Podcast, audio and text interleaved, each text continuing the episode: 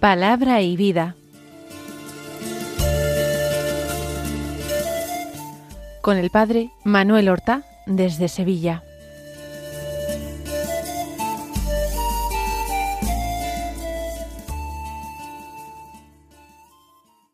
En el nombre del Padre y del Hijo y del Espíritu Santo.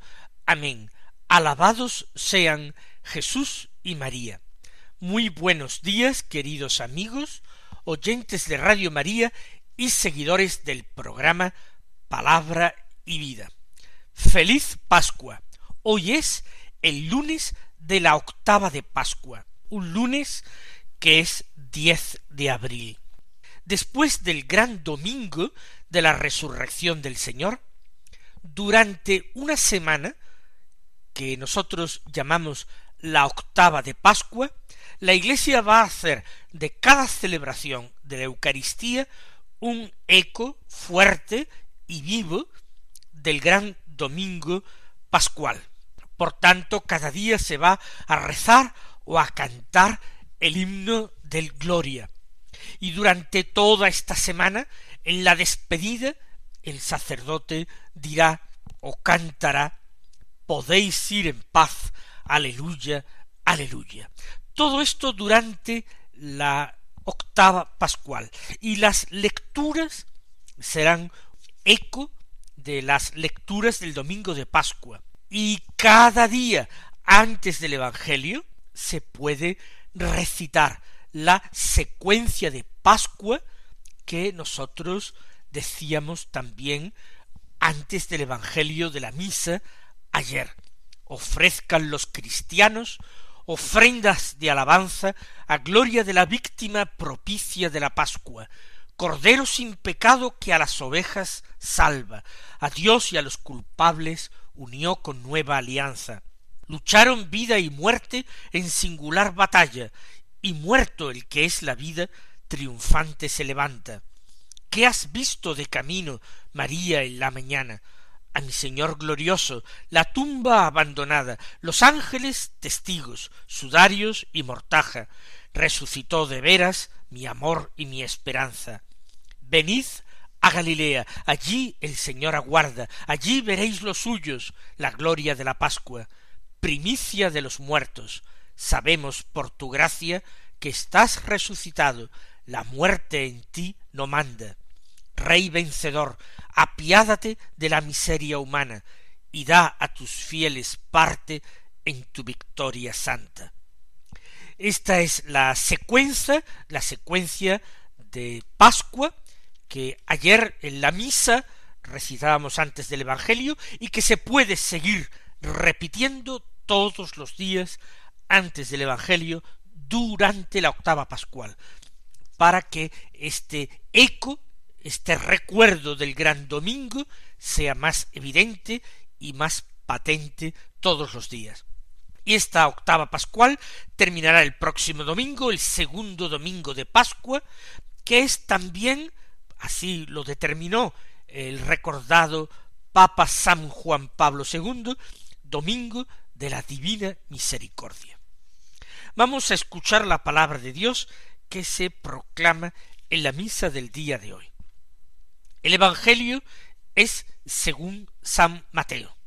Del capítulo veintiocho, los versículos ocho al quince, que dicen así En aquel tiempo las mujeres se marcharon a toda prisa del sepulcro.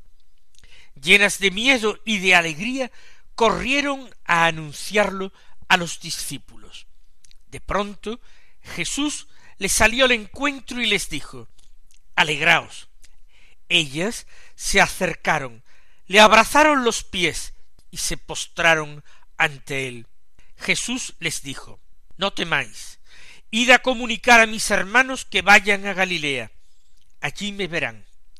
Mientras las mujeres iban de camino, algunos de la guardia fueron a la ciudad y comunicaron a los sumos sacerdotes todo lo ocurrido.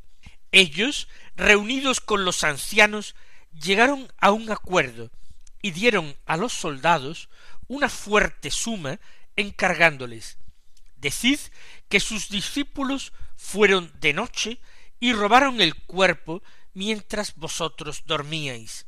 Y si esto llega a oídos del gobernador, nosotros nos lo ganaremos y os sacaremos de apuros. Ellos tomaron el dinero y obraron conforme a las instrucciones, y esta historia se ha ido difundiendo entre los judíos hasta hoy.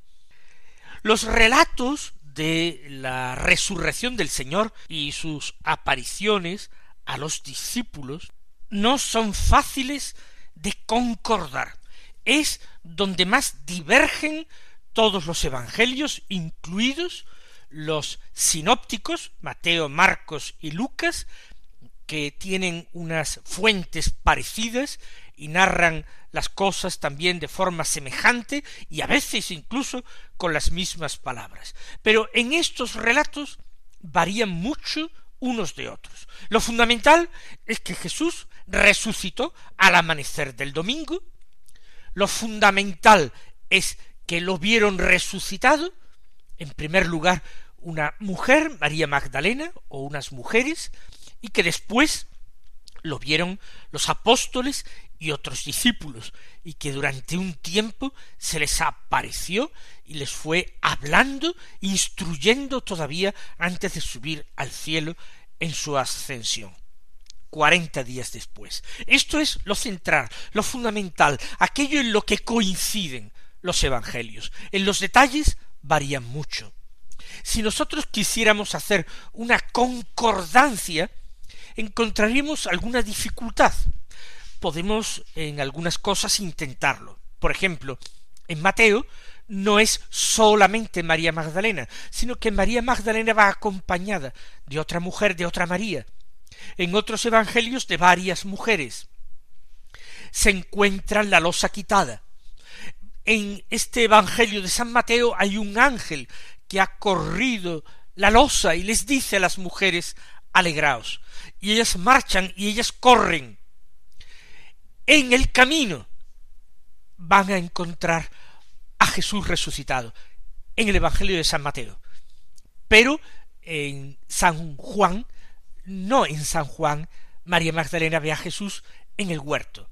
¿Sería posible concordarlo? Podemos imaginar que las mujeres que acompañan a María Magdalena vuelven a sus casas o a sus hogares o a los lugares donde están alojadas en Jerusalén mientras María Magdalena va directamente a los apóstoles. O quizás, como el caso de Pedro y Juan más tarde, ella corre más que las otras mujeres, se adelanta y ella es la que da la noticia a Pedro y a Juan. Y después ella misma vuelve al sepulcro y allí verá a Jesús, mientras que a lo mejor las otras mujeres en el camino pudieron tener esa aparición de Jesús resucitado, la misma que María Magdalena tuvo en el huerto. Es lo de menos. Nosotros tomamos ahora lo que nos interesa, que es el relato de San Mateo. Las mujeres que han visto el sepulcro de Jesús vacío, que han recibido un mensaje del ángel que les ha dicho alegraos, id a los discípulos, llenas de miedo y de alegría, corren a anunciarlo a los discípulos. Es decir, en el Evangelio de San Mateo, estas mujeres son fieles al encargo recibido. Hay dos sentimientos, miedo y alegría. En el Evangelio de San Marcos predomina el miedo, y ellas se vuelven sin decir nada a nadie, en Lucas, por el contrario, predomina la alegría. Y las mujeres van a los discípulos anunciar la resurrección del Señor, aunque no son creídas. La mirada de cada evangelista interpreta los hechos. La verdad es que hubo temor grande y al mismo tiempo gozo intenso. Ya la visión de Marcos subraya el temor reverencial grande, mientras que Lucas subraya la alegría y el gozo pascual.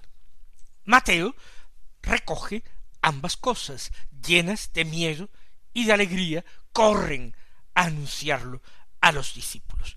Y Jesús mismo les sale al encuentro. Es muy hermoso esto. Jesús aparece en el camino de la fe, el camino del anuncio.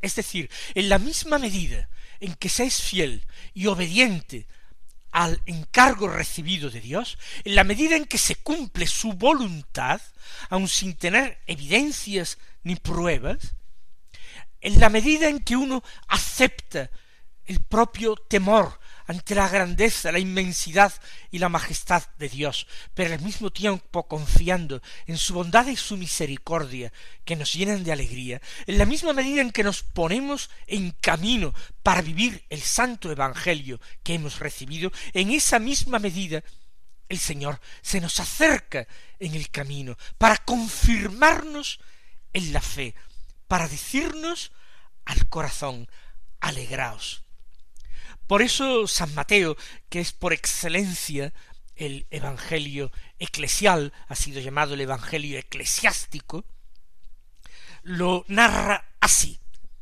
Alegraos, les dice a Jesús en el camino, y ellas se acercan, le abrazan los pies, se postran ante él. Jesús no aparece plácidamente en el huerto junto a la tumba vacía sino que se le aparece al discípulo en el fragor de la misión, en el camino que hay que recorrer en compañía. Son varias mujeres, al menos dos. En ese camino el Señor se hace presente.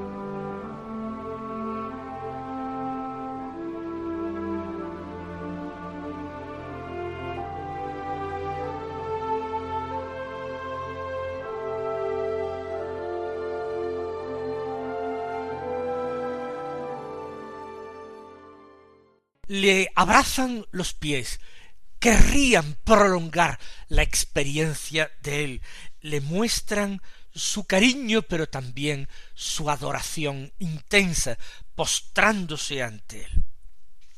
Y Jesús les confirma en ese envío que ya había realizado el ángel junto a la tumba. No temáis, id a comunicar a mis hermanos que vayan a Galilea, allí me verán. El Señor les dice que ese temor reverencial no tiene que ser el que predomine, es el gozo. No temáis. Y él va a decir estas palabras y va a desear la paz, la paz esté con vosotros en todas sus apariciones a los apóstoles.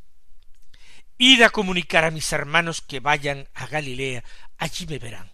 Es curioso la cita que da el Señor. Que vayan a Galilea. Están en Jerusalén, en Judea. Galilea está al norte. En Galilea está el lago donde eran pescadores muchos de ellos. En Galilea está Nazaret, donde Jesús se había criado. Galilea ha sido el teatro, el escenario de la mayor parte de la vida pública de Jesús. Para muchos de los apóstoles, Galilea ha sido la vida ordinaria. Que vayan a Galilea mis hermanos, allí me verán. No me van a descubrir en la tumba vacía. Jesús nunca, dicen, que vayan a honrarle en la tumba vacía, que vayan a Galilea, y allí podrán tener experiencia de él en la vida ordinaria. A las mujeres en el camino, los discípulos en Galilea. Yo pienso que el mensaje es claro, es un mensaje espiritual que invita a buscar y a encontrar a Jesús en la iglesia, en la comunidad, varias mujeres, el grupo de discípulos, pero en medio de la faena, del trabajo, del apostolado, de la misión y de la vida ordinaria. Ese es el lugar de encuentro, ese es el lugar de revelación. Mientras las mujeres iban de camino, algunos de la guardia fueron a la ciudad y comunicaron a los sumos sacerdotes todo lo ocurrido. ¿Qué es todo lo ocurrido? Yo no creo que aquellos soldados que custodiaran la tumba vieran realmente a un ángel corriendo la losa. Eso es una forma de explicar. No tuvieron ninguna revelación de Dios aquellos hombres. Aquellos hombres vieron el sepulcro vacío como las mujeres, y es posible también que se durmieran o que en un cierto momento, sin estar dormidos, al mirar hacia la tumba, descubrieran que la losa estaba corrida y el sepulcro vacío, y ellos no pudieran explicarse en qué momento se había producido aquello, ni en qué circunstancias. Había sido para ellos algo realmente misterioso, aunque se hubieran dormido, es imposible que no hubieran despertado con el ruido que hubieran hecho al correr la piedra y al sacar el cadáver. Por tanto, ellos están desconcertados y lo que van a comunicar a los sumos sacerdotes es el hecho. La tumba está vacía, la piedra corrida. Reunidos con los ancianos llegaron a un acuerdo. No dar impresión de sobrenaturalidad en lo que había ocurrido, que no quedase eh, absolutamente ningún resquicio abierto a la posibilidad de la resurrección los sobornan, los sobornan con dinero y les encargan decid que sus discípulos fueron de noche y robaron el cuerpo mientras vosotros dormíais. Insisto, la versión no se tiene en pie porque caso de ser cierto aquello, discípulos que habían ido a descorrer la piedra y a llevarse el cadáver hubiesen hecho suficiente ruido como para despertarlos. Pero ellos aceptan el soborno y aceptan propalar esa interpretación. Hasta qué punto se descubre que ellos no pueden decir aquello por la sencilla razón de que si dormían no pueden explicar qué ha ocurrido. Lo único que pueden decir es que dormían y que cuando despertaron se lo encontraron así. Pero decir que habían venido discípulos y se lo habían llevado es absolutamente absurdo. De eso no puede darse testimonio. Uno no puede dar testimonio de aquello que ha acontecido mientras dormía. Sin embargo, eso es lo que ellos dicen. Y la gente a veces acepta las explicaciones sin más, sin profundizar, sin reflexionar, sin pensar. Si llega a oídos del gobernador, les dicen los sumos sacerdotes a los soldados, nosotros nos lo ganaremos y os sacaremos de apuros. Porque evidentemente reconocer de esa manera y en público que se habían dormido mientras tenían que cumplir una misión y que la habían descuidado de tal manera que aquel cuerpo enterrado había sido robado y llevado la primera noche en que ellos estaban apostados, era un motivo de sanción, pero los sumos sacerdotes los tranquilizan. El soborno es suficientemente importante y con esta manera que han tenido de tranquilizarlo, hace, obran conforme a las instrucciones recibidas.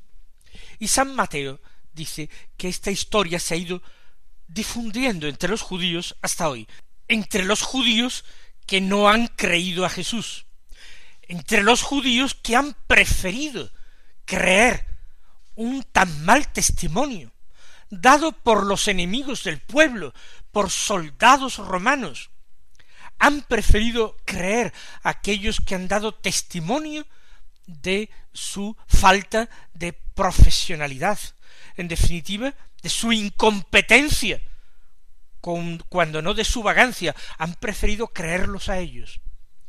En nuestro mundo, cuántas personas están proclives a creer cualquier patraña que les cuenten. Cuántas personas creen hoy en muchísimas supersticiones y cuentos de viejas, y sin embargo se han blindado frente a la fe. Y todo el Evangelio y la revelación de la Sagrada Escritura les parecen fantasías. Qué gran verdad es aquello de que uno cree lo que quiere creer y rechaza lo que no quiere creer. Y la verdad es que es mucho más fácil creer una historia de esta manera, que no compromete a nada, que se puede olvidar al día siguiente, que no creer en Jesús resucitado. Porque creer en Jesús resucitado obliga a tomarse en serio todo aquello que Él enseñó, todo aquello que Él reveló respecto de Dios.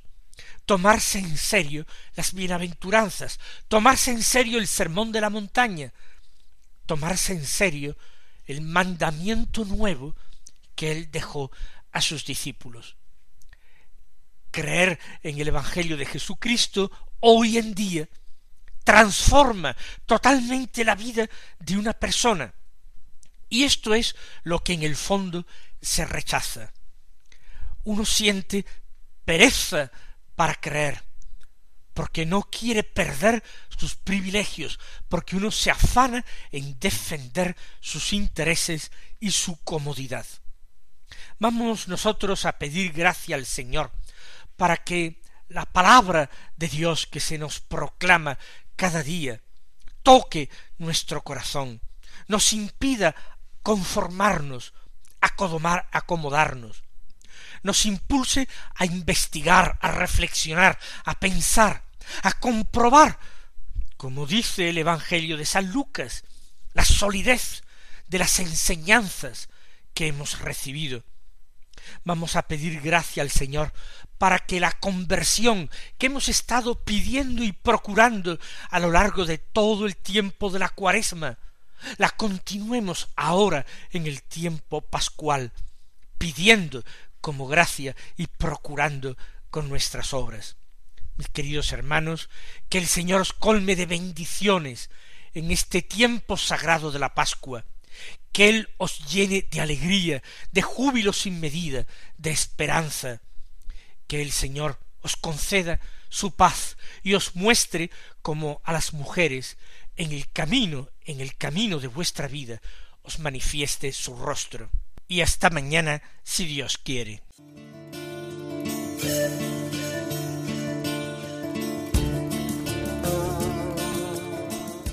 Han escuchado en Radio María Palabra y Vida, un programa que dirige el Padre Manuel Horta.